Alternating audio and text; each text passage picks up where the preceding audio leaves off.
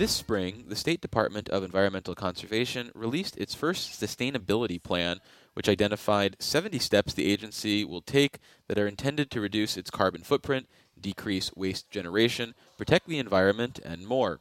To discuss the plan, which covers a five year period, we're joined by Brendan Woodruff, Sustainability Director for the State DEC. Welcome to the show, Brendan. Thank you very much for having me. Happy to be here. Well, it's our pleasure to have you. So, for starters, was DEC mandated in like state law to do something like this? Are you doing it because you're environmental nerds and that's what you do? Are you trying to just set a good example, or is there some other motivation for crafting a sustainability plan? So we weren't mandated to do this. I think we did it because we wanted to create a comprehensive vision of how we lower the environmental impacts of the agency's operations. So DEC has a long history of ensuring that its operations have as little environmental impact as possible. And this plan really represents the next steps of accelerating that process and thinking it through step by step. So, as you mentioned, the plan has 25 goals that we've set for the agency's operations and 70 actions. So, we wanted to create a transparent plan here that allows the public and other stakeholders to see exactly how we're going to get to where we need to go. And these goals have been described as ambitious by your press team. So, what is it, generally speaking, that makes them ambitious in their nature? A number of these are coming from a combination of sources. So, some of these come from the governor's executive order 22 that she signed back in September. Some of them we've set for ourselves. And what makes them ambitious is that we're trying to get out in front and lead by example. That's very important for both the governor and our commissioner. So, a number of these include getting 100% renewable electricity use for our operations by 2030. We're looking at a 100% zero emission light duty non emergency fleet by 2035. We're also looking to eliminate the use of single use plastics in our operations uh, by 2025. And then there's some other ones here that are kind of more high level. So we're looking at carbon neutral operations by 2050. We're looking to train all of our staff on sustainability goals and practices by 2030 to make sure that they're bought into the journey with us and that they're working with us on this. And then we're also going to transition to all electric lawn equipment over time as well. Do you have a sense of what the environmental benefit from this sustainability plan would be if it was completely implemented? The biggest thing we're going to do is significantly reduce the climate impacts of our operations. And so, if we're at 100% renewable electricity use by 2030, and our light duty non emergency fleet is uh, all electric by 2035, right there, you've zeroed out our emissions from electricity and from a bulk of our transportation. We're also focusing on electrifying our buildings, so installing heat pumps wherever practicable. In the announcement of the plan, we also announced nine uh, sites that we're planning to replace fossil fuel heating infrastructure with heat pumps all the way from Staten Island to the St. Lawrence River, uh, and showing that that technology works in various climates throughout the state.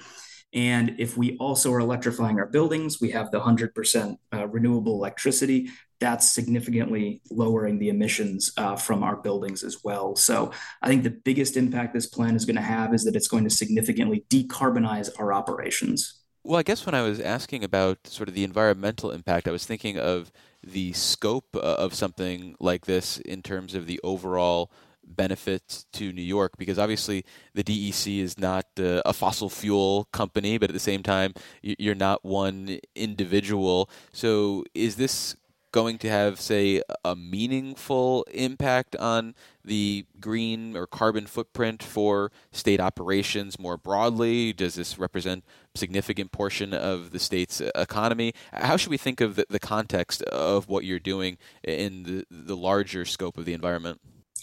So DEC does have a, a pretty large footprint in a larger state government than just DEC. But what I think where the impact really comes in is the fact that by us leading by example, we're hoping to inspire others to take action as well. We're hoping to show how folks can have a comprehensive vision of lowering the environmental impacts of their operations and how they can put that into practice. And so we're hoping that by leading on this, by getting out in front, we will obviously decarbonize our operations. But the larger impact comes from when we assist others and inspire them to taking the next steps on their journey as well. Of the 70 actions the DEC is planning to take as part of the sustainability plan, which will be potentially the hardest to accomplish? Which is the one or two where you were like, "Hey, Commissioner Seggos, I don't know if we can do this, buddy. Maybe we should leave it out of the plan so we can go, you know, 100% with our batting average." We tried to make this plan, as you mentioned before, ambitious but achievable.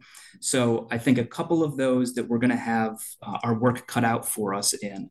I think one of them involves employee commuting. Transportation emissions are one where we feel the need to be out in front and set ambitious targets. And so we've set the goal that we are going to decrease the percentage of employees that are commuting alone to a work site in a fossil fuel powered vehicle to under 50% by 2028. We have a long ways to get there. As you can imagine, DEC operates in some very remote places, but we believe that we can achieve that through a combination of increasing the amount of electric vehicles that our employees are driving, making sure they know about the technology, they feel comfortable with it, increasing access to carpooling resources, whether they be uh, matching services, apps, things like that. Uh, we know that a lot more of our employees are living closer to where they work. They're wanting to walk and bike. Uh, we're trying to facilitate that through making sure that there's secure bike parking. And when we do locate new facilities, we're making sure that we take alternative transportation forms into account and that they're readily available. So I think that's one of the most ambitious ones in the plan. That's also because of the fact that we don't have direct operational control over it, but we are confident that we can hit that. Well, for listeners just joining us, you're listening to the Capitol Press Room, and we're talking about a new sustainability plan released by the State Department of Environmental Conservation. And our guest is Brendan Woodruff, Sustainability Director for the state DEC. And sticking with that idea of elements of the plan that might be heavy lifts to accomplish, one of the aspects is the 100% zero emission medium and heavy duty fleet by 2040. Do the types of vehicles that we're talking about here that the DEC might utilize, do they exist right now in a cost effective manner, or will there need to be some technological leaps and bounds and changes in the marketplace for you to uh, accomplish that without breaking the bank? One of the things that we wanted to do with this is to really kind of lead the market. So we want to put a line in the sand and say, when this technology is available, we are going to be purchasing it and we are going to be implementing it. So that sends a signal to companies that, hey, if you start making this, you have a customer, continue the R&D, bring it to market. A number of these vehicles are already starting to come onto the market. You're seeing more and more large trucks utilizing electric power but there's some technology that we are going to be waiting for and that we are sending that signal to the market to say create it and we will buy it. Are there low hanging fruit when it comes to the implementation of this plan? Are there things that you think can be done lickety split and without much pain? I think a lot of the stuff that we've done here is stuff that we've already made progress on in the past. So a lot of the low hanging fruit has already been picked so to speak that being said, some of this stuff is going to involve taking the time to really kind of formalize it. When you look at the waste section of the plan, we have a lot of actions there that revolve around organics diversion, making sure that we are composting at our offices, making sure that we have plans to reuse materials, including office supplies and other things. And a lot of those, it comes down to just doing the organizing work of getting the programs up and running more than it does pushing the market or looking into technological feasibility what resources, if any, are, are you putting aside to accomplish this plan, or is this something that you're looking to do within the general constraints of your regular operating budget? So, this is something that we believe we can do with the resources that we have at hand. Obviously, more resources always help. But for a lot of these projects, we are going to have to make the investments anyway. So when you think about a vehicle, we're going to have to replace a gas vehicle anyway. Now we're replacing it with a vehicle that gives us the benefits of having that fuel price stability in the future. Same thing when we're looking at buildings.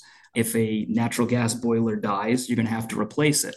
So that's a sunk cost. And then if we're putting in a heat pump, we also get the benefits of the price stability and increased occupant comfort.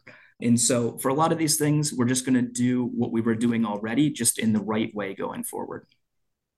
And my ears perked up earlier in the conversation when you used the uh, phrase uh, practicable, uh, essentially a, a, wiggle room uh, language in, and, Albany speak. So, how much wiggle room do you have in terms of uh, accomplishing these goals? Are, are, there things that you feel like that you've created some space for longer timelines, or is this a pretty rigorous plan with tough punishments if you uh, don't meet the goals?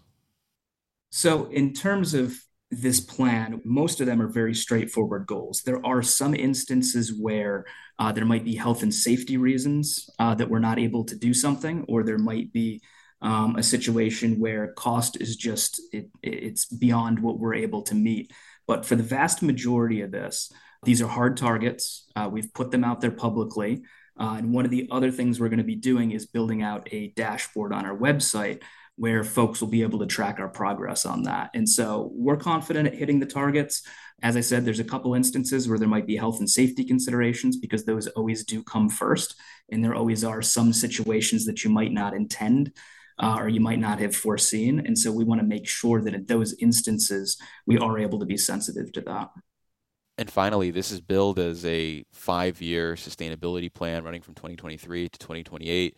Do you envision releasing new plans every five years? Will it be on a more frequent, rolling basis? What do you think the future could look like there? Yeah, so our plan is to update the plan every five years. And so as we get closer to 2028, we'll be checking our progress, seeing where we're at, seeing where the technology is, and then coming out with an update to the plan then. In the interim, we are going to be doing annual reviews of what our progress is, uh, where we're at, where we might need to catch up, where we're ahead, uh, and make sure that we're staying on track. And so, you know, the best place where the public can look into that is going to be on our website once we get that up and running. And in the future, um, you know, the next plan will be coming out in 2028. Well, we've been speaking with Brendan Woodruff. He's the Sustainability Director for the State Department of Environmental Conservation. Brendan, thank you so much for making the time. I really appreciate it. Yeah, thanks for having me.